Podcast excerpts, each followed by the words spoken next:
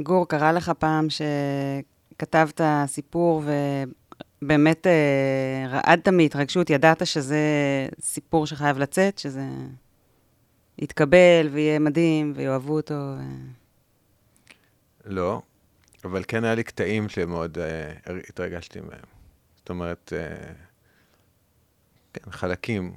זאת אומרת, אני לא זוכר משהו שידעתי כאילו שהכל כיחידה הוא מחשמל עד כדי כך, אבל נראה לי שזה בסופו של דבר בנוי מכל מיני פרגמנטים, שמספיק. אומרים את זה על סרטים, שסרט טוב, מספיק שיש לו סצנה אחת, תמונה אחת אפילו, שהיא נשארת איתך, שזה כבר יכול כאילו להיות סרט, אה, לחשב סרט טוב.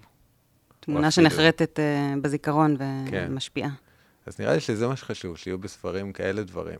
בגלל זה גם אני, חשוב לי לכתוב את הספרים, uh, כאילו, יחסית בלי לתכנן, כדי להגיע לנקודות כאלה ממש מיוחדות, התרגשות. ואז באמת השאר, גם אם, לא יודע מה, בעיניי, כאילו, נגיד, uh, כל מיני חורים בעלילה וזה, זה פחות נורא. כי אם יש, כאילו, הספר נמדד יותר בחוזקות שלו מאשר בחולשות, אבל אני בהחלט יכול גם להבין אנשים שיטענו אחרת. כן. אולי באמת אה, בספר שהוא רחב יריעה, כמו הספר הטליאון, שזה ספר ארוך והרבה פרקים, אז אה, אתה יותר מתייחס לקטעים שבתוכו, וכמו שאמרת, פרגמנטים. אני יכולה כן אה, להגיד שבסיפורים קצרים, ב picture books, מסתכלים על זה כמו... הכל חייב לתקתק. זה גם כל מילה היא במקום מההתחלה, וגם הכל צריך להיות הרבה יותר מהודק, ו... ובאמת מכל מה שכתבתי, ואתה יודע שאני כותבת הרבה, רק סיפור אחד כתבתי וידעתי שהוא... זהו, הוא חייב לצאת. כאילו, איך לא כתבו את זה קודם? וזו הרגשה מדהימה. אני שמחה שהיה לי את זה, ואני שמחה שהוא הולך לצאת. אה, אבל אה, קודם כל זה מדהים שהיה לך את זה. אני, אני פשוט חושב לגבי picture books, זה לא כל כך שונה, כי גם בעיניי ב picture book יש אה, כאילו קצב ושינויי קצב, ויש כפולות שיכולות להיות כאילו מדהימות, ואז אחרי זה גם, אחרי כפולה שהיא נורא מרגשת ובאמת מטורפת, יכול להיות גם... שלא כאילו, הכל באותו גובה. ממש. בסדר, אבל זה גם זה קשור מה... לאיורים בפיקצ'ר בוק. כן, כי לפעמים הטקסט אני, הוא... אני מדבר על זה ב, כתוצאה סופית, אבל כי אי אפשר להתייחס רק לטקסט, אבל כאילו גם בטקסט צריך להיות, יכולים להיות הרווחים האלה, שלא הכל הוא כביכול מדהים. בשביל זה אנחנו צריכים עורך, או עורכת. כן, או עורך, ויש בזה משהו טבעי גם, אנחנו כותבים ככה גם בדרך כלל. אנחנו לא נוסעים בפול גז, כאילו, בטורים אה, גבוהים, אז אותו דבר גם בספר, כאילו, יש רגע שהוא שיא, ואז אחרי זה רגע שהוא יותר... בסדר, אם זה משרת את העלילה ואת הכל, אז כן, זה מה שאמור אז, להיות. כן, אז זה לא סותר, נכון. אבל כאילו, זה קצת סותר מהבחינה הזאת שלא הכל חייב להיות מחשמל. לא כאילו, כל רגע וואו. כן, לא כל רגע וואו ולא כל רגע... יש כאילו, והרגעים היותר מחשמלים, ודרך אגב, הרבה פעמים הרגעים שאותי מרגשים במה שאני כותב, אז אנשים אחרים בכלל זה לא ספציפית אה, מדבר עליהם. לגמרי. כאילו, זה לפעמים אפילו טיפה מתסכל, מקריאים את זה, ואומרים, רגע, מסתכל כזה הצידה, ו... מה, לא צחקתם? לא, צח... לא, לא, כאילו, לא, לא צחקתם, לא התרגשתם. כן. צחקתם עוד איכשהו, יותר אנשים, נגיד, אה, מחפשים כאילו את ההומור וזה, אבל כאילו, בעיקרון להתרגש, אנשים לא מחפשים את זה. כי זה תופס אותך. לחיות, בדיוק, זה תופס אותך, ואז אם זה לא תפס אותך, אז זה לא תפס אותך. כאילו, סתם, כאילו, ראיתי את זה כפיסות אינפורמציה שנכנסו... כן, חלק מהסיפור. כן, חלק מהסיפור. נכון. ובשבילי זה נגע באיזה משהו יותר עמוק. מה קורות האיילות? מה קורות האיילות? פודקאסט בנושא ספרות ילדים ונוער. עם מאיה מיטב וגורי לני. ויש לנו את יותם שווימר כמו שהבטחנו. אז uh, יותם הוא עורך ויזם ספרותי רב פעלים, ונשוחח איתו על מאחורי הקלעים של עולם הספרים. אבל לפני שנמשיך, נזכיר שההקלטה באדיבות אולפנת פודקאסט של ספריית בית אריאלה, תל אביב-יפו. ואפשר למצוא את הפרקים הישנים והחדשים של איילות באפליקציות הפודקאסטים, או בעברית, יישומוני ההסכתים. יותם, הוא עורך ספרי ילדים ומבוגרים בהוצאת תלמי, עורך ראשי, וגם באופן עצמאי.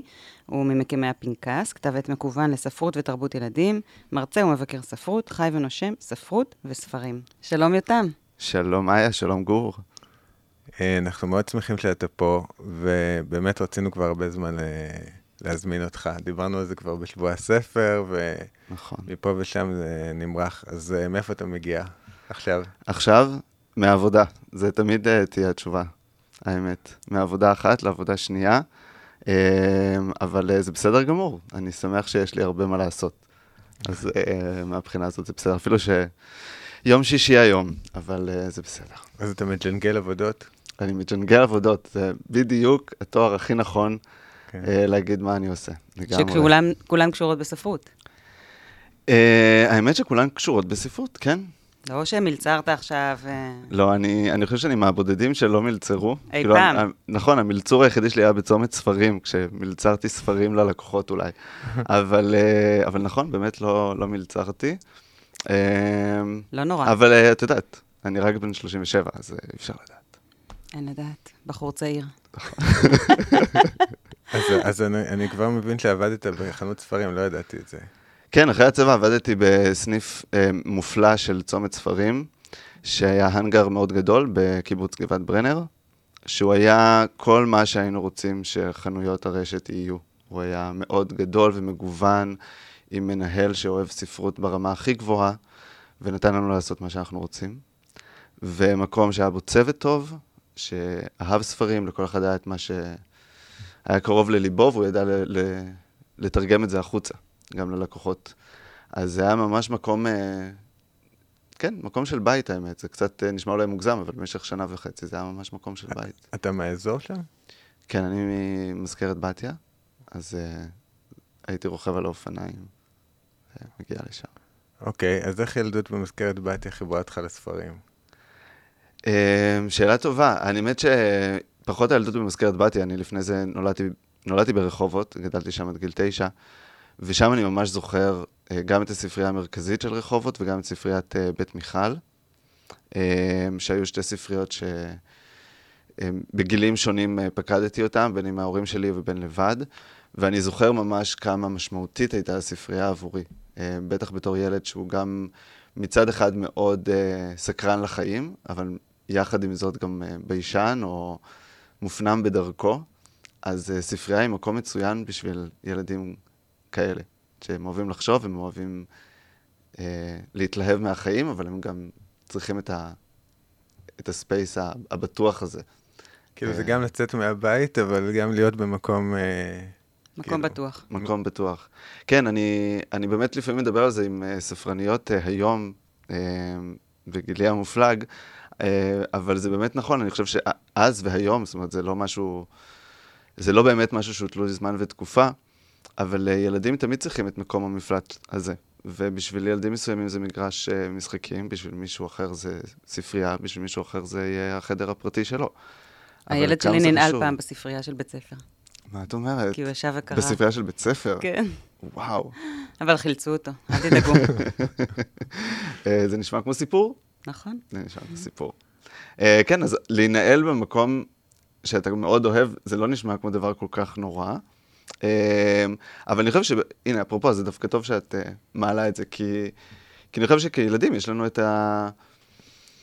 אני אומר ילדים יש לנו, כאילו אנחנו ילדים עדיין, אבל, אבל באמת כילדים יש את היכולת הזאת להיות מסורים לחלוטין, להיות ממש טוטאליים במה שאנחנו עושים, במה שאנחנו נמצאים, בחוויה, עד לכדי להינעל בספרייה, כן? כל השאר לא חשוב. העולם שבחוץ לא חשוב, מה שאני מרגיש כרגע זה העניין. ויש בזה המון, אה, המון כוח שאנחנו קצת מאבדים כמבוגרים, כי יש לנו כל מיני רעשי רקע שאומרים לנו שאנחנו צריכים לסיים את זה, ואנחנו צריכים לעשות את זה, ו... אבל ילדים יכולים להיות בתוך הדבר. הספרייה היא מין אקס-טריטוריה כזאת, היא באמת, אה, אין בה רעש, אין בה, זאת אומרת, לא בקטע של להיות בשקט, אבל היא, אין, בה, אין בה את רעשי הרקע. אולי ו- גם אם אה, נרחיב רגע את הפריזמה שאנחנו מסתכלים על, על ילד, אז כשהוא קורא ספר, והוא נכנס לתוכו, הוא כל כך נכנס לעולם של הספר ופנימה, כן, אז גם אז יש את ההרגשה הזאת שהעולם מחכה. נכון. ואז זה החוויה היא מאוד טוטאלית בשביל ילד. אנחנו קוראים, קוראים, מדי פעם יש איזה ספר שאומרים, לא יכולתי להניח מהיד, כן. ורק חשבתי וחזרתי. אבל הילדים, תסתכלו, כשהם נכנסים לספר, זהו, אין עם מי לדבר. נכון. זה, זה, זאת חוויה שאני חושב שגם כ, ככל, אנחנו שלושתנו עוסקים בספרות, ואנחנו משוועים שהילדים והילדות ירגישו בדיוק את הדבר הזה. שלא יהיה שום הזה. דבר מסביב. כן. זה נכון. אבל את אמרת פה משהו ש... שלא חשבתי עליו הרבה זמן. זה באמת, אולי זה הפער אה, המשמעותי בין קריאה בוגרת לקריאה ילדית. זה ההשתקעות המוחלטת, כן. ממש. כי אני חושב גם כשאני קורא היום ספרים ואני נהנה מהם, אני, אני כנראה אף פעם לא לגמרי משוקע עד כדי שאני לא רואה שום דבר מסביבי. וילדים באמת מסוגלים לזה. אתה גם בטח מנתח וחושב כן, כאילו... כן. קשה, קשה להשתיק את הכל בצד כן. של ה... זה- גם של ה... שאתה רואה את החוטים, את כן. הדברים שקושרים שם, המעבר בין הפרקים. זה נכון, כי אני, אני אה, את- התחלתי, איך- איך נגיד את זה, חלק אה, מתחילת הקריירה שלי היה דווקא בביקורת, לא בעריכה, ואני זוכר שלא יכולתי לקרוא שום ספר כבר בטח, בלי זה הורס את לתפוס- ההנאה. בדיוק, זה ישר היית חושב, איך אתה יכול לכתוב עליו משהו? ברור, אני מדפדפת ב picture books, אני כן. מדפדפת, בלי לקרוא את זה, אני כבר מבינה את הפאנץ'. ו- אוקיי, אבל זה שני דברים שונים. אחד, זה עצם האנליזה של הזה, אוקיי? ואחר כך זה מה אני אכתוב. נכון. אני חושב שמה אני אכתוב זה באמת יותר אולי אה, רעיל. אוי, זה נורא, מתנסחים לי משפטים בראש כשאני קוראת. כי אה, נגיד אה, קולנוע, נגיד לומדים קולנוע, וככל שאת לומדת יותר, נגיד, אז אתה לומד יותר אה, לנתח סרטים, אז יש איזה שלב שאומרים, רגע, ההנאה תיפגע, אבל אז בשלב הבא כבר אתה גם יכול ליהנות יותר, כי אתה, אתה מבין לעומק את, ה... נכון. את הדברים, אז כאילו, עצם האנליזה, אני לא חושב שזה הבעיה, אבל הבעיה באמת זה ההתמכרות לפעמים ל... אחרי זה, כאילו, כאילו, לעיבוד של זה בעין, ואחר כך ה... באמת איך אני, כמו הקטע נגיד עם צילום מנות מהמסעדה. כאילו זה, זה מה, ש, מה שהורס, כן. זה לא, עצם זה שאני מצלם את המנה, זה לא הורס את, ה, את החוויה. החוויה שלה לאכול. אבל עצם זה שאני חושב על איך אני אפרסם את זה ואקבל לייקים, נכון. זה כאילו, אני חושב, שם יש קצת איזושהי בעיה. נכון. אז בספרות זה הורס את חוויית הקריאה לפעמים. זה יכול הקול הזה להרוס. יכול להיות חזק יותר מאשר ההתמסרות וההנאה זה שבקריאה, יכול, נכון? בהחלט. גם אני חושב, אה, אה, גם כמבקר, גם כעורך, זה, זה צרה כפולה. כי באמת, אה, אתה קורא ספר, ואז אתה עם, עם המון, עם, עם המקצוע. אתה קורא אותו כאילו כחלק מהמקצוע. גם כן. כשאתה רוצה לקרוא אותו רק להנאתך, אתה לא יכול שלא. אז ספרים טובים מצליחים לעמעם את הקול הזה, או ש... ובמקרה הטוב להגיד, וואו, אני... חבל שהספר הזה לא שלי. אמ, אבל, אה, אבל במקרים, אה, במקרים, ברוב המקרים, אמ, הקריאה, הקריאה משתנה. היא משתנה, ו, וגם אם לא בא לי עכשיו לכתוב על כל ספר, או אני מנתח אותו במאה אחוזים, כן, אני כן נסחף אחרי העלילות, אני לא רוצה להישמע כאילו אני לא, לא נהנה מספרים. אה, אבל זה פשוט קריאה אחרת, שהיא יכולה להיות גם יותר, כמו שאתה אומר, יותר עשירה, בגלל שאתה צובר ידע ואתה, וניסיון וכולי, וזה מעשיר את הקריאה. אה, ומצד שני, כן, לפעמים אתה פשוט רוצה להתנתק, אבל, אבל אי אפשר. אי אפשר באמת. ויש כאילו דברים, אה, אני, אני עצמי לא, לא עסקתי בעריכה, אבל אה, כאילו שאני אני שומע- או קורא מאורחים או מאנשים שקוראים הרבה, או לקטורים, כאילו שיש דברים שחוזרים על עצמם בכתבי יד. כן. וכאילו... יש- יש כמה פנינים? שאתה רואה את זה וכאילו, כן, אולי קפצנו מהר לתוך איזה משהו, אבל זה סתם, זה באמת מעניין. כעת נדבר על כאילו- עריכה. על עריכה. כן, עברנו צ'פטר. כן. אה, מה, נושאים שאנשים כותבים סתם, עליהם? לא יודע, לא, דברים כאלה שאתה מגיע לזה וזה כאילו דאונר, או, או פשוט אתה אומר, או, עוד פעם הקטע. הזה, או... אני יכול להגיד אה, משהו אה, כללי ומשהו ספציפי. המשהו כללי קשור לתמה, ומה שבשנים האחרונות מאוד מאוד בולט, אתם גם ודאי מכירים את זה, כי זה גם מגיע הרבה פעמים ל, אה, להוצאה לאור ממש, כן? אה, זה אנשים שמחפשים, אה, שכותבים ספרים על דברים שהם לא מצאו שקיימים. אוקיי. זאת אומרת, אה, מישהי שהבת שלה, יש לה איזו מחלה נדירה והיא לא מצאה שום ספר שעוסק בזה. או אה, מישהו שמאוד אה, אוהב, אה, סתם, אני אתן עכשיו דוגמה, אה, מאוד אוהב אה, אה, מסעות בחלל ולא מצא ספרים בנושא הזה. זאת אומרת, זו עוד דוגמה קצת יותר כיפית אולי. אבל כל מיני נושאים, אנשים מאוד מאוד מחפשים אה, ספרים על דברים שעוברים עליהם, בתא המשפחתי, אה, כהורים, אה, דברים שהילדים שלהם חווים. אה, זה כבר לא התמות הכלליות יותר שהתרגלנו אליהן בשנים, אה, עד, עד שנות ה... אה, עד המילניום החדש, כמו אה, בדידות וחרם ודברים מהסוג הזה, שילדים עוברים בכל אה, חברה, אלא זה נהיה יותר ויותר ספציפי. זאת אומרת, אנחנו רוצים לקרוא על החוויה המאוד מאוד מסוימת שאנחנו עוברים. ילדה שיש לה שכל אלרגיה ילד ספציפית. יוכל למצוא את עצמו בספרים, וזה כן, ייתן כן. לו את המענה ל... בדיוק. אנחנו ראינו את זה שלו. קורה עם הרבה עם דברים שקשורים לצליאק, למשל, או רגישויות כאלה ואחרות, ויסות חושי, דברים כאלה שהם נכנסים גם לספרות של ילדי הגן וגם ליותר גדולים. כחלק מה- מהמגמה הזאת של ספרות, אה, גם ספרות אקולוגית, או כל ספרות שיש לה איזושהי אג'נדה מהסוג הזה. אה, ו- וזה יותר ויותר, זה נהיה יותר ויותר אה, ספציפי, באמת. בגלל זה אני אומר, אם יש איזו אלרגיה נורא נורא מסוימת, אז צריך לכתוב עליה, כי, כי לבת של, אה, של אותה אימא שכתבה את זה, אין, לא היה ספר. לא היה ספר על זה, אז היא כתבה אותו. ו- ועולה פה באמת שאלה, עד כמה הספציפיות היא רלוונטית אה, ל- לכל הציבור? האם, אה, האם ספרות הילדים צריכה לגעת בכל בעיה ועניין ש- שעובר על כל ילד וילדה? תראה, ב... אתה פותח פה שאלה על העידן שלנו, ובעידן שבו כל ילד הוא נס... נסיך וכל ילדה היא נסיכה, אז הם צריכים לקבל את המנה שהם הכי אוהבים לאכול, לא? אה, כן, קודם כל, את צודק- את צודקת. אני לא מסכימה עם זה, כן? לא, אני יודע, אז הציניות אה, עברה היטב. נכ- קודם כל, נכון.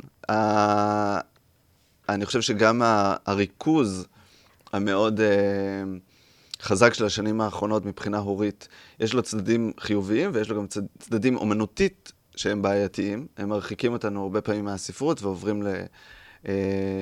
לטקסטים שיש להם איזו מטרה מאוד ברורה. אם פעם היינו אנשי הספרות, כן, אה, מתנגדים לטקסטים החינוכיים, עכשיו, אה, אתה יודע, במין אג'נדות כאלה נורא מרכזיות, פוליטיות, חזקות כאלה. עכשיו אנחנו במרכאות נלחמים על הקטנות, כן? על, על ה- הספציפיות הזאת, שהיא היא באמת מאוד מאוד בעייתית, כי אנחנו רואים יותר ויותר טקסטים, שכל המטרה שלהם היא או להשכין שלום, אה, בדרכים קשה שזה לא יהיה שכתבנו. חינוכי, בוא נגיד ככה.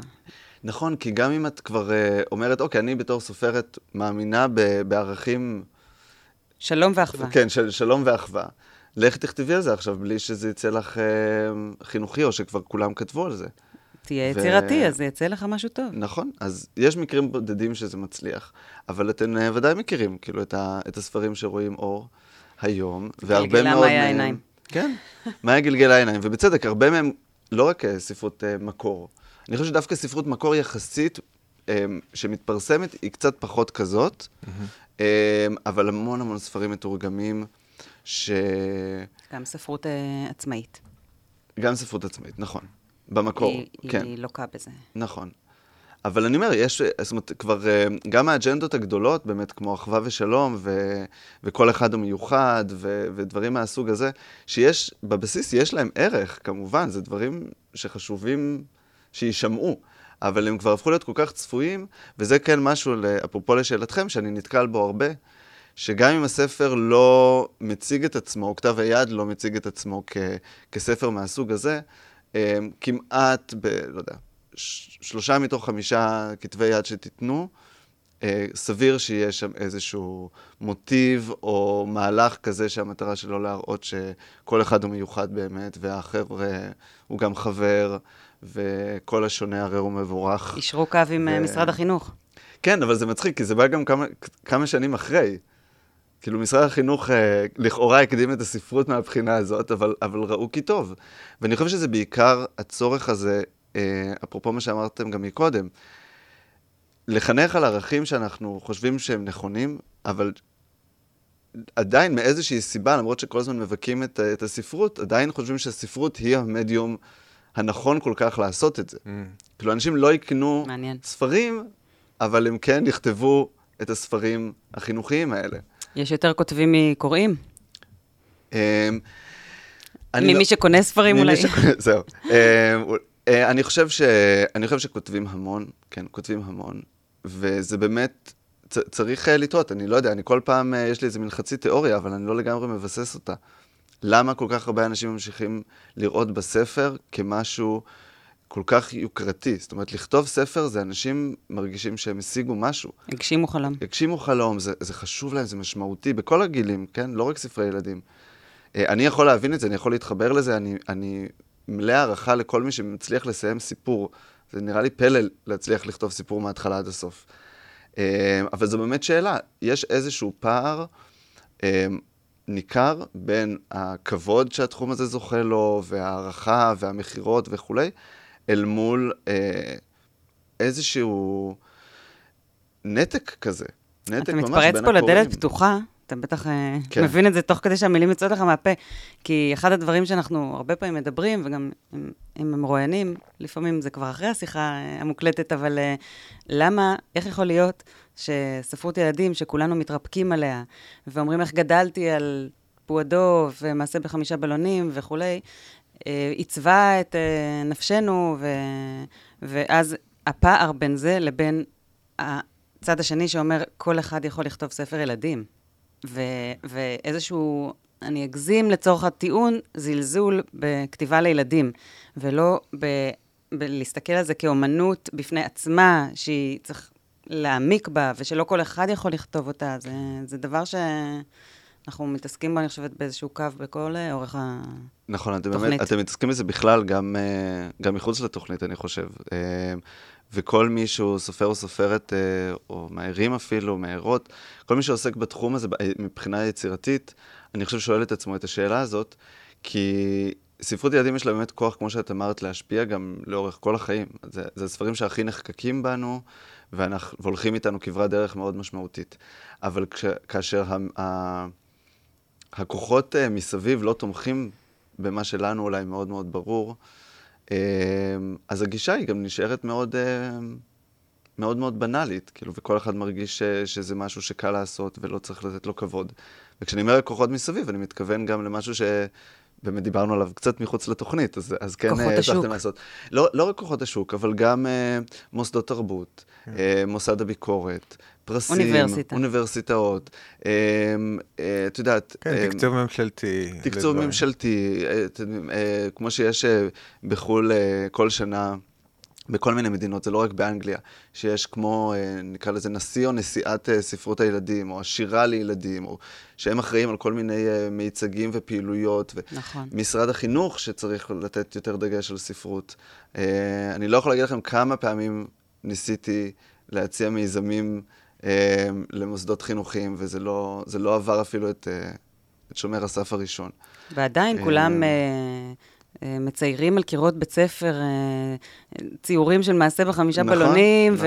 וכותבים שירים של אה, הילד הזה הוא אני, נכון. וכאילו זה, על זה אנחנו עם הספר, כן. וזה, אבל התוצאה היא, היא, היא שאנחנו לא. אני חושב שיש פה עניין של חינוך לתרבות בכלל. כן. שאנחנו עוסקים בזה הרבה, אבל ספציפית לגבי ספרות ילדים, למה כולם נשארים עם מעשה בחמישה בלונים? למה הספרים הקלאסיים הם עדיין הספרים שנמצאים ברשימות רבי המכר?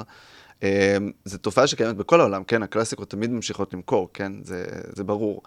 אבל uh, בישראל אני חושב שזה אפילו עוד יותר חזק, כי אין פה, אין פה חינוך ל, לאומ, לספרות ילדים כאומנות באמת, אז אנחנו זוכרים נורא את הנוסטלגיה. כן. אוקיי, עד שנות ה-70, נגיד, אה, עד, עד, עד יהודה אטלס כזה, עד הילד הזה הוא אני. כל מה שיצא כזה לפני הקאנון. זה, כן, אז הקאנון נסגר, ו- ואותם כן. אנחנו עדיין ממשיכים, זה קל לנו, אנחנו מכירים את זה, אנחנו מבינים את זה. וכל מיני דברים חדשים שיצאו לכל הגילים. אולי הם קצת יותר, אני לא אגיד שהם יותר מורכבים מהספרות uh, הקודמת, כן? זה דווקא ממש לא, לא תהיה אמירה נכונה. אבל יש הרבה ספרים שאולי דורשים uh, הסתכלות אחרת, התבוננות אחרת על איור, על יחסי טקסט-איור, על uh, מורכבות טקסטואלית או על, uh, uh, על נושאים שבהם הספרים עוסקים. כן, אני מדבר על ספרים מוצלחים. כאילו נדרש איזשהו תיווך, אבל לא במובן שצריך להסביר לי את הספר, אלא במובן שצריך לחנך גם הורים, גם ילדים, לספרות, למגוון ספרותי רחב. וכשאנחנו רק נשארים עם הקלאסיקות, עם מה שבמרכאות קל, כי הוא קל כי הוא מוכר, כן? אמ, אנחנו מפספסים פה את כל הדור החדש, הדורות החדשים של יוצרים ויוצרות. אני חושבת שגם הרבה הורים, אה, בתור התחלה, הם רוצים להקריא לילדים שלהם את הספרים שהם גדלו עליהם, שזה, אתה יודע, סגירת מעגל, וזה גם הגשמת חלום קטנה כזאת, זה, זה כיף, אני כמובן עשיתי את זה גם, אבל כאילו לא מצליחים לעבור את השלב הזה. נכון. כשזה מגובה מהחנויות הספרים והרשתות, אה, אני- אה, אני- במבצעים שאי אפשר להתחרות בהם מול ספרים חדשים, אז אני מסכים כאילו, לגמרי, אפשר אבל? אני חושב שזה, את, את נוגעת בדיוק בנקודה הנכונה, וזה התפקיד הכי חשוב אולי של חנויות ספרים, והן, אה, והן לא עושות את זה, הרשתות לפחות. אה, הת- התיווך הזה של ספרים חדשים, שהורה הורה עכשיו נכנס או נכנסת לחנות ספרים, הם לא מכירים כלום. אנחנו מכירים על כל מה שיוצא, כיף לנו, יופי, קל לנו להתמצא בזה. יש המון המון המון ספרים, לא יודעים. אז הולכים למה שבאמת כאמור קל ומוכר. זה ברור. אבל גם אף אחד אחר לא יודע.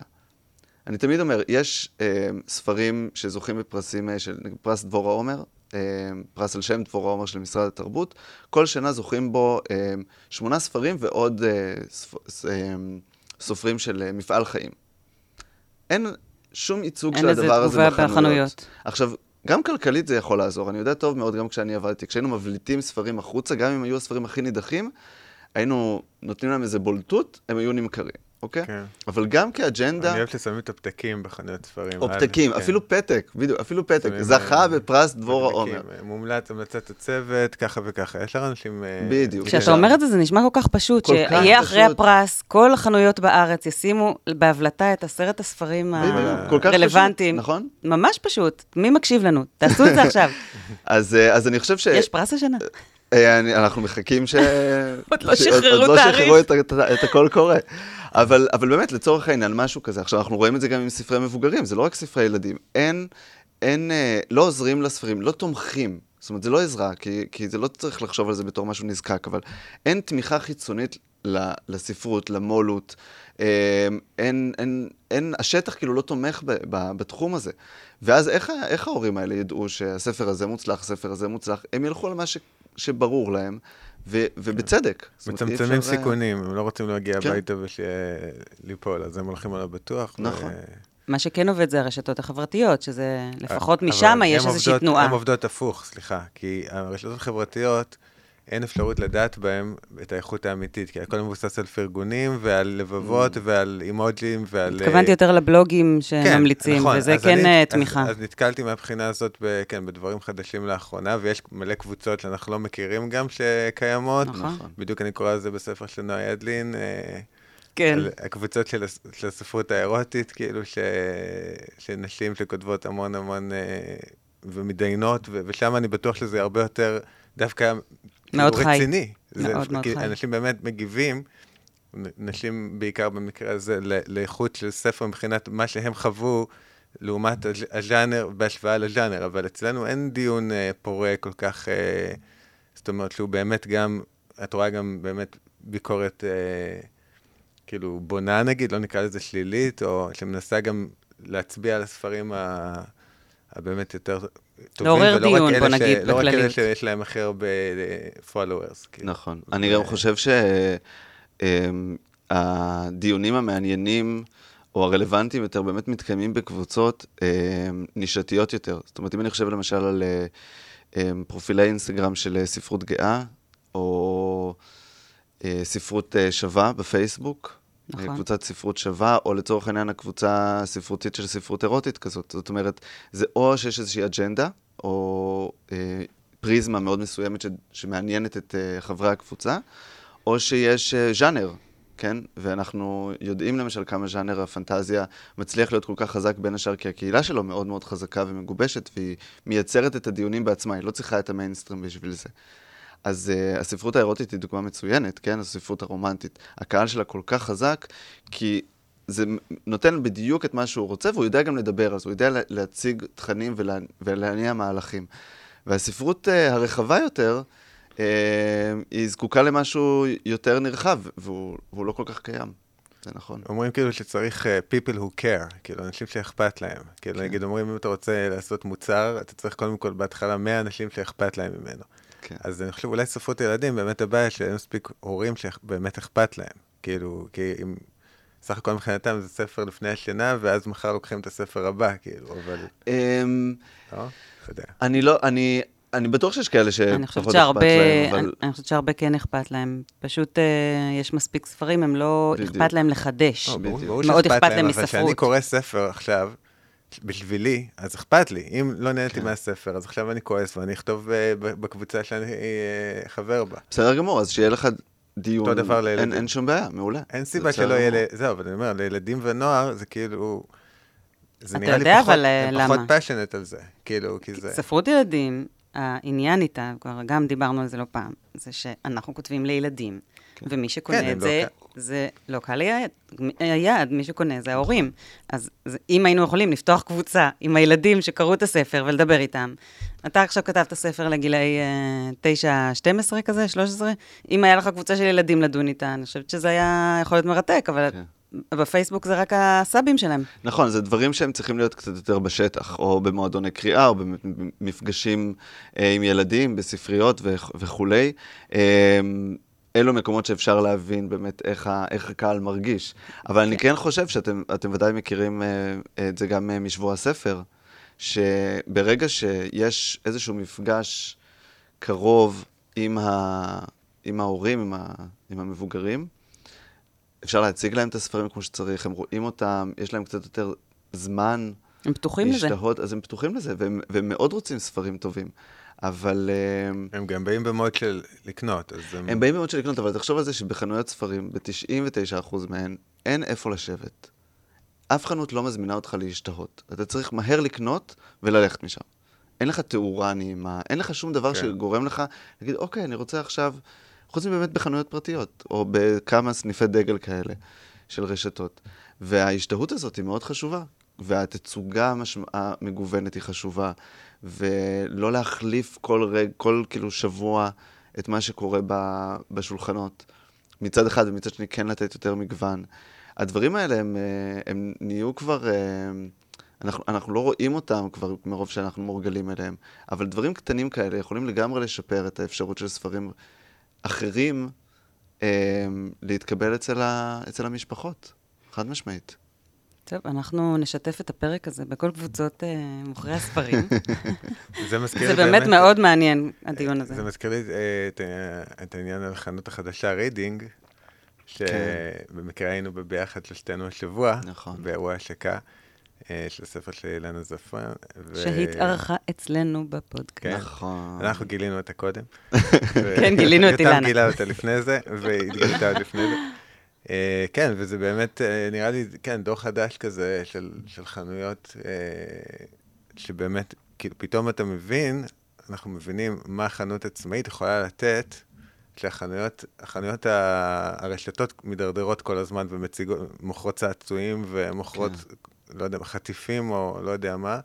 פתאום, לאט לאט, כאילו, ההבדל הזה יותר ברור ככה שאנשים שבאמת רוצים ספרים, אוהבי כאילו, יש ספר ילכו לחנויות העצמאיות. כן, היום את נכנסת לסטמצקי, פשוט לא נמצאי שם כלום, זה כן. כאילו...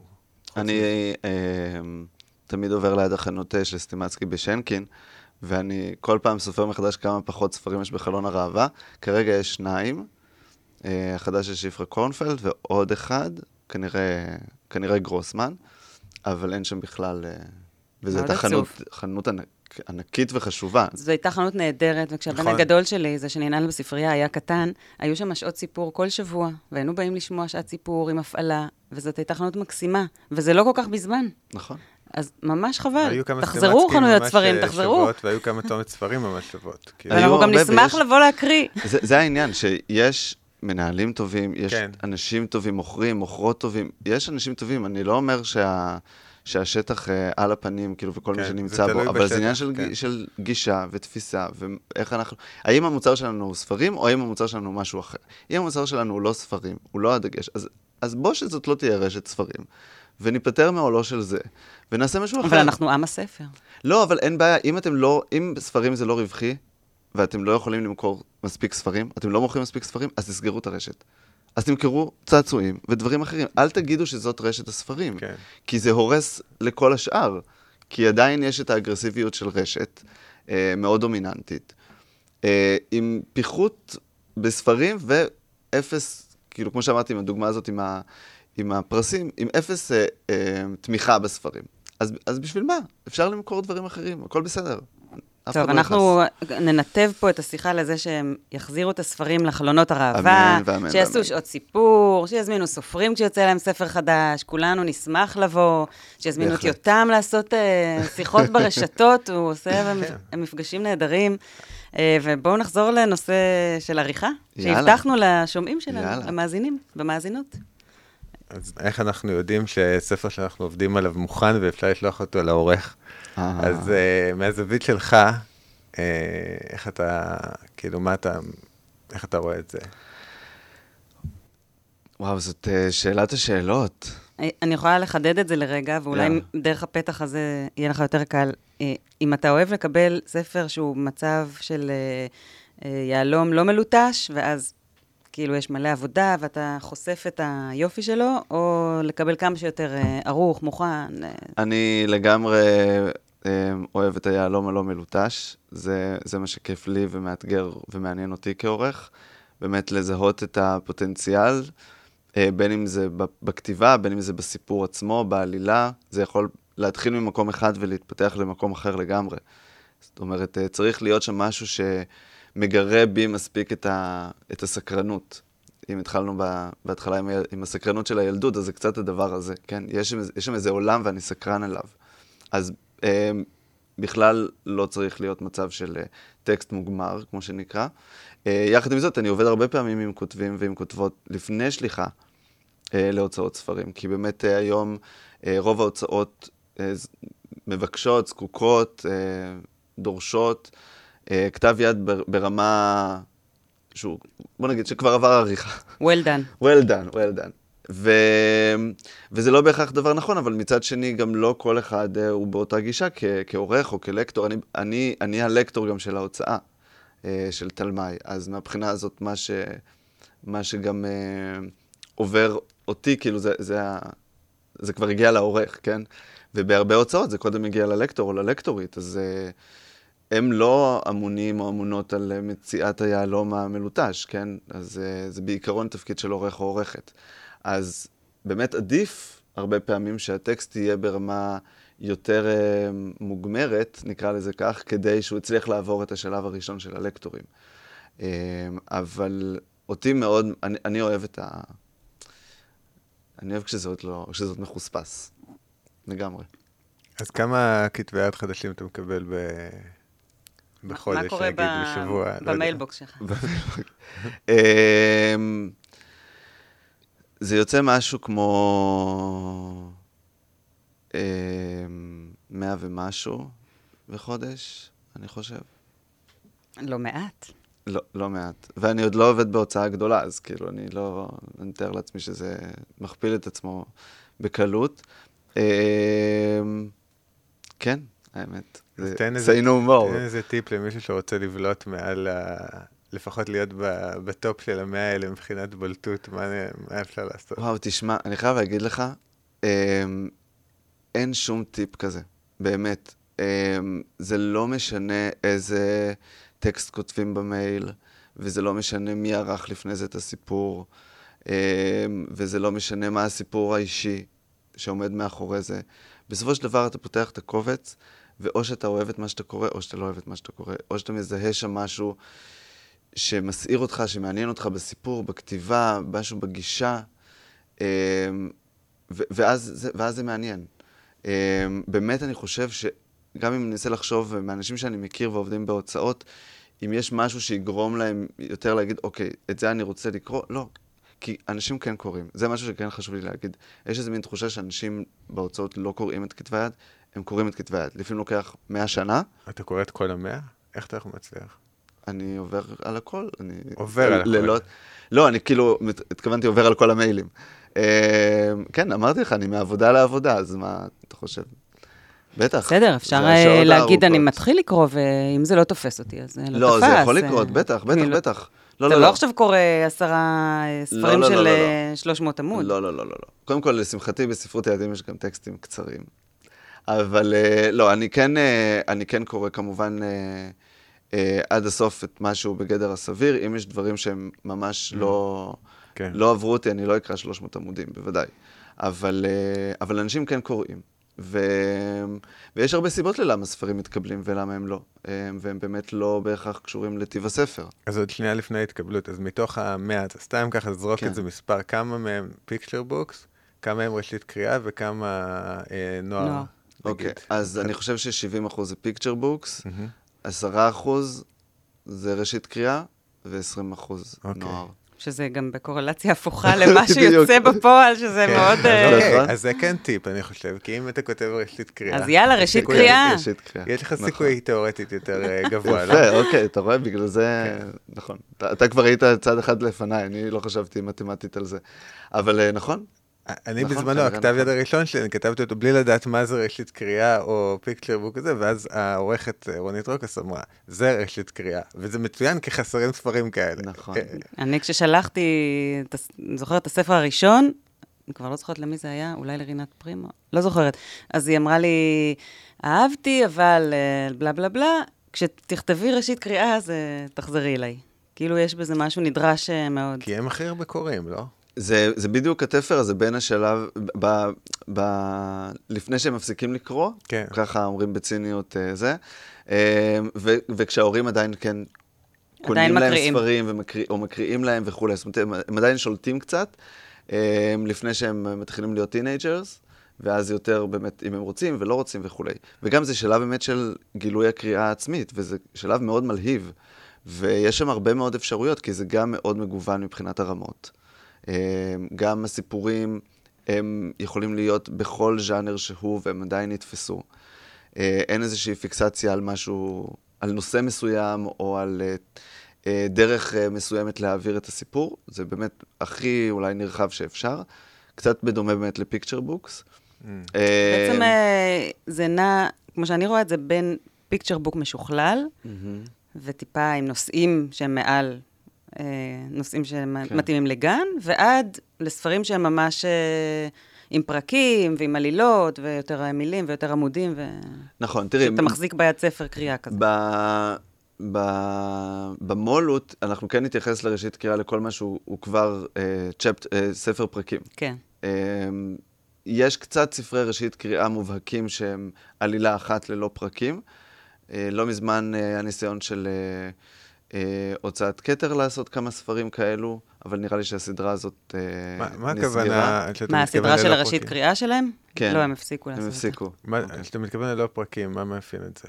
כמו אה, כמו סדרת הסדרה, הספרייה כמו שלי, של עשתה, הוצאת כן. אה, תלמי. נכון. האמת שלא התכוונתי כאילו להרים לזה, אבל, אבל זה נכון. בסדר, אה. באמת שיש, אה, אבל זה לא חייב להיות. רק ספרים כאלו. זאת אומרת, זה כן אה, ספרים שיש להם, כמו בפיקצ'ר בוק, ללא יש פרקים. את סדרת אה, ממציאים ומגלים, אנחנו ערכנו את תמי שם טוב. נכון. זה לגמרי נכון. פיקצ'ר בוק נכון, לילדי א' ב'. לגדולים יותר. כן. וגם צריך um, um, להבדיל בין ספרים שהם באמת מיועדים לקריאה uh, עצמאית, לבין ספרים שאפשר עדיין גם להקריא אותם לילדים קטנים יותר. זאת אומרת, זה לא בהכרח יהיה אותו דבר. יש ספרים שהם ממש מוכוונים לכך שהילדים יקראו אותם, ויש ספרים שבכל זאת מתחשבים גם באיך זה נשמע בהקראה, ואיזושהי יצירת קצב מסוים שדומה יותר באמת לפיקצ'ר בוק. בטח. אז יש פה באמת איזשהו גיוון ב- בתוך הראשית קריאה, וזה מגיע עד ספרים כמו דוד אריה ואייבי ובין וכולי, שהם ספרים באמת לקוראים יותר בוגרים. אבל הם עדיין מנוקדים, והם עדיין ברוח הראשית קריאה. תראו, גם פועדוב אה, מקריאים לילדים קטנים, ועד שילד יכול לקרוא לבד פועדוב, עוברות כמה שנים טובות. נכון, פה הדוב זה, זה מהדוגמאות הנחמדות האלו, שמקריאים את זה, למרות שזה סיפור ארוך, עם פרקים וסיפורים נפרדים וכולי, מקריאים אותו לילדים קטנים, וכשהם בעצם אמורים כבר להיות מסוגלים לקרוא אותו, הם ממש לא מעוניינים לקרוא אותו, כי מי נכון. רוצה לקרוא על פה הדוב, אבל אז, בדרך כלל, הם חוזרים אליו בתיכון. כן. כמו שחוזרים כזה לנסיך הקטן, וכל מיני דברים כאלה שיש בהם איזו חוכמת חיים כזאת, שאי אפשר, אי אפשר שלא להשתגע מכמה זה יפה. אה, ואז אתה כזה אה, נער או נערה מאורהרים בתיכון, ואתה פתאום חוזר לכל מיני אמירות יושב של לך על חזר זיר. הדשא ופו- כן, וקורא פועדוב. באמת, זה, זה... חשבתי שזה קרה רק בתקופתי, אבל זה קורה גם היום. אז טוב לשמוע. אז אה, איך אתה רואה את תפקיד העורך? איזה דימוי עולה לך בראש? אמ, האם, אה, האם אתם תשאירו את השתיקה הארוכה לא, גור, שיש עורך הוא...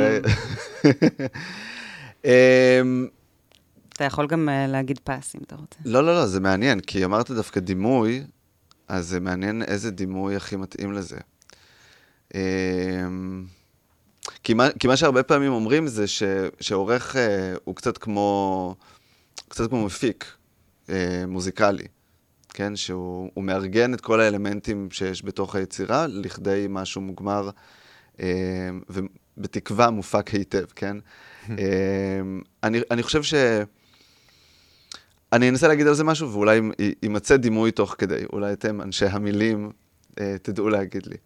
אה, אני חושב שעורך טוב זה עורך שלא מרגישים אותו, שקצת כמו תרגום טוב, כן? שאתה לא מרגיש שאתה מתרגם אותו, אתה מתרגם, זה מרגיש לך כאילו הספר נכתב בשפת המקור. אז קצת ככה, זאת אומרת שאתה לא תרגיש מה הוא עשה, ויחד עם זאת, אה, הוא עצמו ידע להיכנס לתוך אה, הספר הספציפי הזה כל פעם מחדש. זאת אומרת, כשאני נכנס לעבודה על הספר, לא משנה איז, מי הסופרת או מי הסופר, איך הם כותבים, מה זה, אני אצליח להיכנס לתוך, אני מקווה, אה, לתוך סוג הכתיבה, לתוך הנימה הספציפית, לתוך ה, הייחוד הסגנוני. אני לא יודע לכתוב ככה אחר כך, אבל כשיש לי את הטקסט, אני, אני יודע לעשות את זה, אוקיי? ואז העבודה שלי, כשהיא מאוד פרטנית, כי אני, אני מה, מהנודניקים שמאוד נכנסים פנימה לתוך הטקסט, um, התקווה שלי היא כן להתחקות אחר מה שהסופר או הסופרת עושים, ו- ומשם לבוא. זאת אומרת, זה כן מבט מבחוץ, אבל זה גם נורא נורא מבפנים. אז זה איזשהו משהו... אז יש לי פה שאלה שהיא אז תמצאו לי דימוי, כי אני לא מצליח, אני מקשקש, אבל אין לי דימוי. פשוט עולה לי שאלה נורא חשובה. כן. כי הוא קשורה, אני עבדתי איתך, נכון. את הספר, כמה ספרים, והאחרון באמת, התליון המוזב. והיה איזה שלב מסוים שפתאום כזה כתבת לי בהערות, בתוך ה... בקומנטס, אה, יופי, אה, פתרנו את זה, או משהו כזה. עכשיו, לי זה היה מאוד מפתיע, כי אני לא חיפשתי כביכול פתרון או משהו. כאילו, לפ, כאילו לפצ... אומרים פיצוח, או אני לא יודע, כאילו, וכאילו, הרגשתי כאילו חיפ, חיפשנו משהו, לא ידעתי שחיפשנו משהו קודם כל, וכאילו, באותו רגע שאתה כאילו הרגשת שזה פתור, אז מבחינתך זה כאילו היה... אפשר, אפשר כאילו, ל... בעצם אפשר להתחיל לסיים את ה... להגיש את זה. להמשיך הלאה. כן, נכון. כאילו פחות... אז אתה יכול להסביר מה זה הדבר הזה? בטח. אה, זה אחד הדברים הכי כיפים שקורים בעריכה. כי מבחינתי, עריכה מעבר לזה שהיא צריכה להיות משהו מאוד מהנה, אה, כי לא באנו לסבול, בכל זאת, אה, היא התהליך שאמור להיות הכי מפריע עבור הסופרת או הסופר, כי זו גם הזדמנות, גם מקצועית, גם רגשית, גם אומנותית, להסתכל על היצירה באור חדש ו- ואחראי. וללמוד אומרת, על התהליך. בדיוק, ללמוד על התהליך, אבל גם ללמוד טוב יותר מה את, נגיד בתור סופרת, אה, מה חשוב לך בספר הזה? מה הדגש שלך? מה, מה מהותי ומה לא מהותי? מה לא מובן. מה לא מובן, כן, אבל אפילו לא רק ברמה הטכנית. למה רצית מה, לכתוב נכון. את זה? זה כן, יותם שאל אותי בהתחלה, כי הוא אמר, סבבה, אבל למה רצית לכתוב את הספר הזה? כן, ואז, כי הדגשים האלה הם נורא ואז חשובים. ואז הסברתי, ואז כאילו, יותם כזה, אה, אוקיי, לא ידעתי, כאילו, זה לא כל כך uh, ניכר. זאת אומרת, יש דברים שלא הבנתי אז צריך לחדד מלקרוא, את התמה. אז כאילו, אני רוצה כן. להוציא את זה. נכון, רוצה, כאילו... ולחדד באמת את התמה, זה צריך להיות בצורה שהיא מספיק מעניינת אומנותית. עבור ילדים, אבל כן. גם באמת אומנותית ומתוחכמת, זאת אומרת, כדי שיהיה פה איזשהו מהלך ייחודי. אפרופו השאלה ממקודם, איך, איך לא, לא להישמע כמו השאר. ו, ובאמת, אז, אז כל הזמן יש איזשהו תהליך של חיפוש מבחינתי. וגם עבורי, כעורך, אני, אני לא בא עם כל התשובות. אמ, אני מגיב למה שהסופרים והסופרות אה, כותבים וכותבות. היה לי עכשיו ספר אחרון שהוצאנו, איך לא, איך לא להירטב במסיבות בריכה, של יעל ורסנו, הוא השתנה כל כך הרבה במהלך העבודה, כי כל פעם היא גילתה משהו, וזה שינה משהו באופן שבו אני חשבתי על הטקסט. ואז החלטנו להוריד את הדמות הזאת, ולשים את הדגש פה, ולהחליף את הסוף ממשהו אחד למשהו אחר. כל כך הרבה השתנה, כי המיקוד הפך להיות הרבה יותר ברור. הספר הזה הוא על אה, נערה שמרגישה בדידות למשל, או שזה ספר על הרצון להשתייך, אבל גם להיבהל מה, מה, מהשייכות הזאת. כאילו, זה שני דברים שונים לגמרי. והגדרתם את זה באיזשהו שלב, אם זה זה כן, או זה? כן, כאילו, מה החלטתם שזה זה וזה לא השני? כאילו? בהחלט, אבל ההגדרה הזאת היא חשובה לא כי צריך משפט על מה הספר, אלא כי את, אתה כסופר או את כסופרת מבנים את הרבה מה, העיצוב של הדמויות והסצנות והפיתוח של העלילה, מתוך איזושהי כוונה לספר משהו מסוים. אבל אם הסיפור בעצם שמעניין אתכם, אתכן, הוא אחר, אז אליו, אותו צריך לספר. כן. ואז זה אומר לפעמים לוותר על כל מיני דברים שכבר קיימים בתוך הסיפור. אז המיקוד הזה הוא חשוב בשביל ההבנה של הסופרים והסופרות. מה, על מה מעניין אתכם בעצם לכתוב? על מה אתם רוצים לכתוב? על מה הסיפור הספציפי הזה? יכול להיות שהסיפור הספציפי הזה הוא לא כל כך על מה שחשבתם שהוא. נכון. ו... כאילו, אולי הוא כתוב יפה והכל סבבה, אבל זה לא מה שאתם אמרתם לי שאתם רוצים להגיד פה. נכון, ואז צריך, צריך לכתוב לכוון. את מה שבעצם רוצים. עולה לי דימוי. יאללה. שבמצלמות, אה, בריפלקס, מצלמות של פעם, אז היינו מסובבים כזה את ה... פוקוס? את ה... כן, הגלגל נכון. הזה של הפוקוס, ואז היה לוקח כמה שניות עד שזה היה מתפקס, והיו רואים טוב את התמונה, ואז הייתה ברורה. נהדר. אז, אה, אז איך, אז איך, אה, איך אומרים את זה? מה הדימוי? כי זה היה נורא ארוך. כן, זה לא, הצמצם זה רק ביחס זהו, לאור. נכון, בדיוק. אז זה הפוקוס. אז זה הפוקוס. אתה נותן פוקוס. פוקוס. וואו. אבל אין לך בעיה ככה לחתוך דמויות, להעיף אה, זה. וואו, אין לי שום סנטימנט. אוי, זה קשה. אין לי שום סנטימנט. תקשיבו, אני ממש, אני בן אדם נחמד, אתם מכירים אותי, אני באמת נכון. סבבה סך הכל. אמרנו את זה לפני שבאת, איתם בן אדם נחמד. איזה כיף. אני באמת, אני באמת uh, מעיד על זה. Uh, ואין לי שום uh, סנטימנט. אני יכול לבכות 20 אלף פעם מאותו ספר שאני עובד עליו. כן, כל פעם מחדש. באותה סצנה, באותו זה, אין לי, אני נורא מק... קשור לדברים שאני עורך אליהם. אבל אני באמת מתייחס לטקסט אה, בצורה לא רגשית מהבחינה הזאת. זאת אומרת, יש פה מלאכה וצריך לעשות אותה. ו... ולפעמים זה חבל לוותר על דמות, או חבל לוותר על קטע. אבל אם יהיה משהו מספיק טוב, אני תמיד אומר, תשתמשו בזה לספר אחר. כאילו, חתכת דמויות מקסימות שפשוט לא, לא, לא, לא היו... או, שהם, או שהיו יותר מדי דמויות, והיה עומס מדי, והיה צריך לוותר על משהו. או שהן לקחו יותר מדי פוקוס מהדבר המרכזי של הסיפור. אה, זה קורה הרבה פעמים בסיפורים שהם קצת יותר אה, אה, קצביים, עלילתיים כאלה, שיש איזה מין רצון לייצר המון המון דמויות, וצריך לנקות כן, כן. את המהלך של העלילה, כדי שתהיה ברורה. או אתם ודאי מכירים את זה, שיש איזשהו טרנד כזה אפילו ממש, לכתוב בכמה קולות, במיוחד בספרות נוער, הרבה... מכמה זוויות. מכמה זוויות. טרנד טוב או לא טוב, אני צריך לדעת. אם תכתוב את זה טוב, זה יהיה טוב. אני שואל של חבר, אה, אה, שוב, אפרופו, זו שאלה, אני יודע שבני נוער אה, הרבה פעמים אוהבים את זה מאוד, אבל... אבל זה גם יכול להיות מאוד מעייף. זה יכול להיות, גם תפסת מרובה לא תפסת כן, כזה, כן, כי אתה לא מצליח להתחבר לאף דמות. בדיוק. יש לי מועדון קריאה שאני עושה כבר כמה שנים עם ילדים שהתחלנו כשהם היו בכיתה ב', ועכשיו הם עלו לזין, זה מאוד מעניין. והם כל שנה רוצים, זה ממש כיף. וואו, זה יפה. והם ממש תולעי ספרים אה, קלאסיים. אה, ו... וקראנו איזה ספר אחד כזה, באמת לא מזמן. ו... ולמרות שספר אחר, אה, שלא קראנו ביחד, אבל הם נתנו אותו כדוגמה, שעבד מאוד טוב, בריבוי קולות. זה הם בדיוק אמרו כמה שזה, אי אפשר היה להיקשר לאף דמות, זה היה יותר מדי מבולגן. זה היה מתורגם לא או מקור? מתורגם. מתורגם. מתורגם. יש יותר מתורגמים כאלה, נראה נכון, לי, נכון? נכון, כן. אז זה באמת תלוי כמובן איך, איך כותבים את זה, אבל יש שם פוטנציאל נפיץ, אה, שזה לא יעבוד. כי אני חושב שיש גם משהו חשוב באינטימיות הזאת שאתה מייצר עם גיבור או גיבורת הסיפור, וכשיש לך יותר מדי גיבורים, זה קצת... אה, קצת מחליש את האינטימיות. וגם הנרטיב, אה, מאוד קשה לשמור עליו קוהרנטי, וכמו כזאת תזמורת שתנגן יפה ביחד, כשיש נכון. עוד ועוד כלים ראשיים. נכון. אין אנחנו ספק. רוצים שיהיה נכון, כנר אחד אין, ראשי, לא? כן, ואין לך פה מספר קול יודע שיכול לארגן את הכל ב, אה, עם איזה קול מאוד ברור. אז יש לך קצת יותר מדי. ולפעמים זה לא... לא Challenge accepted. גור, בשבילך, בשביל החבר שלך. אני רואה איך גור כבר כאילו... גור נעלם, הוא חושב עכשיו על הספר שהוא אה, כותב בריבוי קולות. אני צריך לחשוב על מה שאתם אומרים עכשיו. לא, זה כן, כאמור, זה כן יכול לעבוד.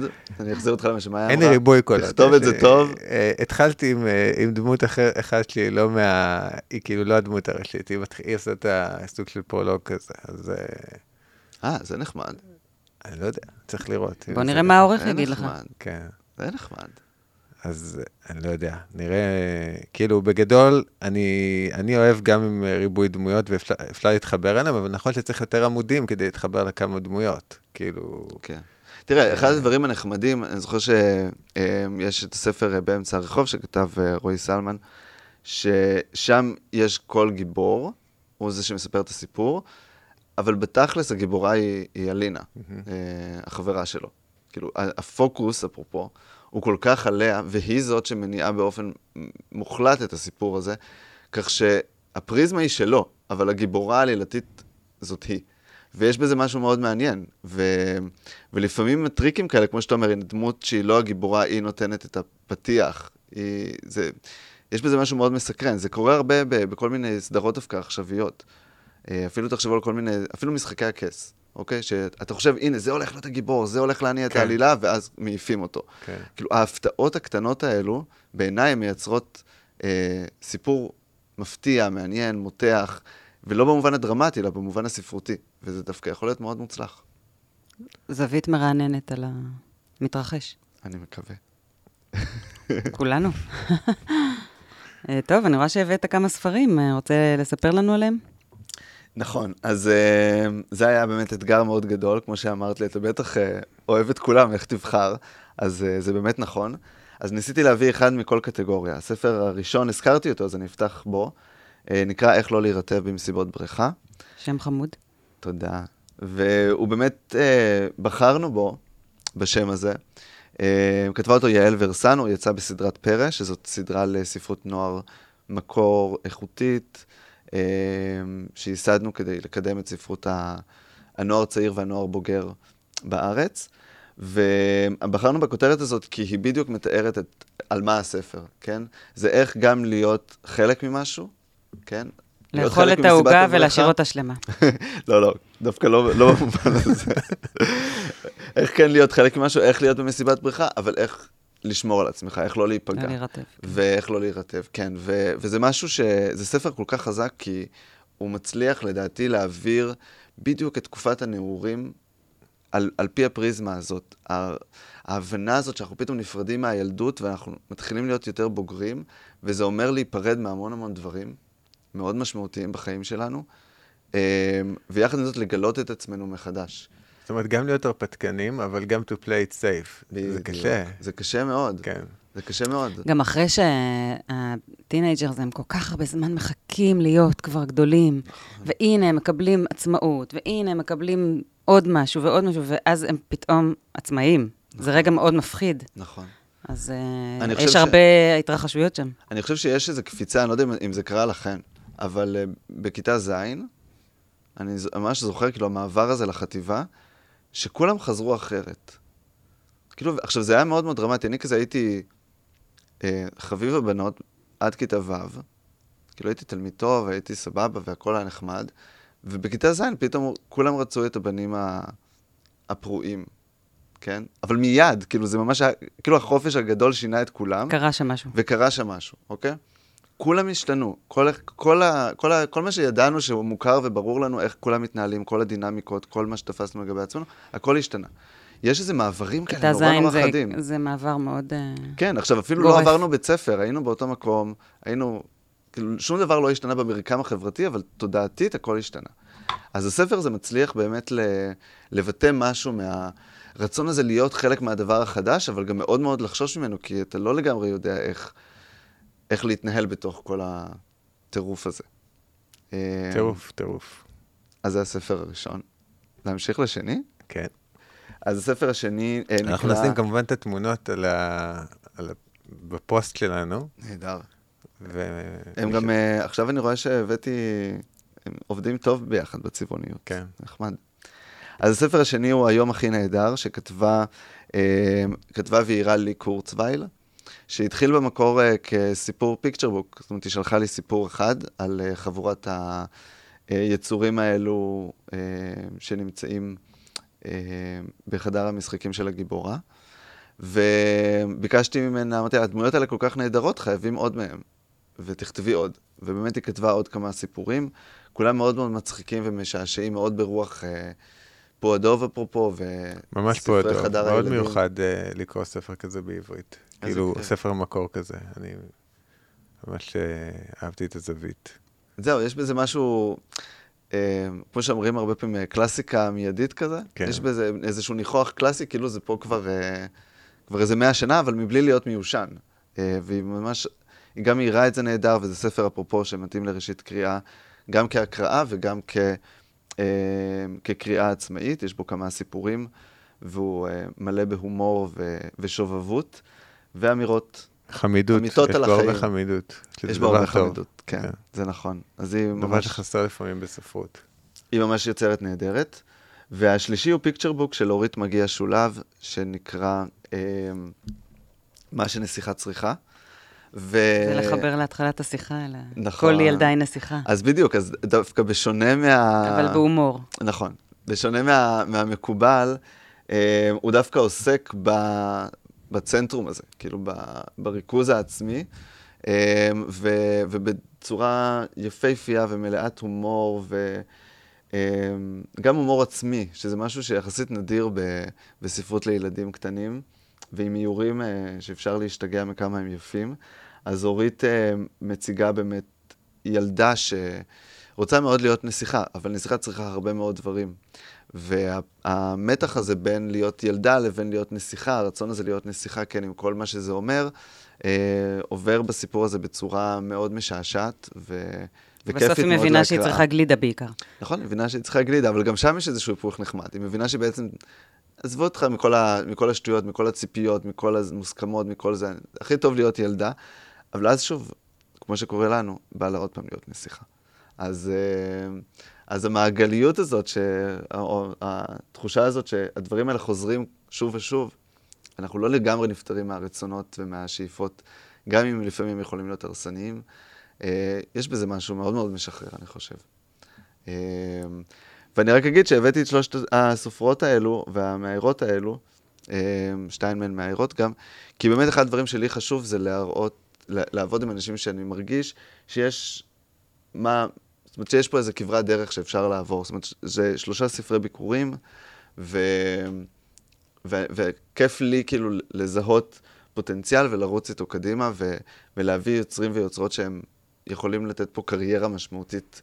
אז אתה נותן פה. תקווה למאזינות והמאזינים בתחילת הדרך הספרותית. בטח, לגמרי, לגמרי. לא להפסיק אף פעם. תמשיכו לכתוב. כן, איך אמרה לי אה, רות המדען לא מזמן? אה, מי, שאוהב, מי שאוהב את זה לא יפסיק. זה, אז, אה, כן, כמו ששאלו את אה, ברברה סטרייסנד פעם, אם אה, כדאי להיכנס ל show biz, אז היא אמרה, זה לא שאלה ששואלים, פשוט, אם מישהו רוצה פשוט שיעשה את זה. פשוט נכנס. כן. נכון, נכון, בסופו של דבר זה נכון. מחזיר אותנו להגדרה של מהי אומנות, אה, הכתיבה פה. נכון. יש לנו מעגלים, זה מאוד יפה. טוב, נשאל אותך לסיום, מה הדבר הבא? יוזמה ספרותית על הפרק, חלומות? Um, אני תמיד אומר למאירה פירון, שהיא המו"ל של תלמי, uh, וסופרת ומתרגמת, שאני אני מחכה כאילו לסניף שלנו בניו יורק. או, אז, uh, אז אם את רוצה חלום, אז, uh, אז זה מה שבא לי. ליד הסניף של אייל שני, של... אני אשמח מאוד ליד... קומה ב Barnes אה, ו Nobles. לא, עזבי אותי Barnes ו Nobles, אני רוצה את אה, זה. אה, המיקום של אייל שני הרבה יותר טוב. ב Chelsea Market. אני לא חושב שזה לגמרי מופרך, אני חושב שזה לגמרי הגיוני שתהיה הוצאה ישראלית שיש לה שלוחה בחו"ל, כאילו, למה לא? נשמע אה, מגניב. אז אני, אני בעד החלומות מהסוג הזה. אה, והאמת, יש אה, באמת, מבחינה מו"לית יש את שני, שתי הסדרות ש... אה, המרכזיות של ההוצאה, שהיא סדרת פרא וסדרת הספרייה שלי ל- לראשית קריאה. ועכשיו, עכשיו... כזה baby שלך, אפשר להגיד? כן, ואני, ואני, הן חשובות לי מאוד, גם כי הן אה, ספרות מקור, גם כי הן באמת אה, שני קהלי יעד, שאני חושב שמאוד מאוד חשוב לתת להם ספרים מעולים, ממש. אה, כי בעוד ב picture book אנחנו כן רואים עשייה מאוד אומנותית, זאת אומרת, זה, זה ז'אנר שיש בו המון עשייה אומנותית. בנוער ובראשית קריאה, באופן יחסי, אה, יש אה, הרבה יותר דברים שהם אה, מיינסטרימים, ו- ומעניין אותי להביא דווקא את הדברים וגם מאוד קל. ויותר זול ופשוט לתרגם. נכון, אז האתגר נכון. הוא כבר נכון. לכתוב מאפס ולערוך. נכון, ו- בהחלט. אבל. אה, זה הכי יופי. כיף בעיניי. אז הייתי מאוד רוצה עוד אה, להרחיב את, ה- את הספרים האלו. את הסדרות האלו. אה, רשמנו לפנינו. כן, ובעיקר, אה, אני, אני כן אהיה קצת אה, קלישתי, הנה. הנה, הנה המעגל אה, שוב נסגר, התחלנו ב... אנחנו נגד קלישאות, אבל באמת, הלוואי שאנשים אה, יקנו יותר ספרים, יקראו יותר ספרים וידברו על הספרים.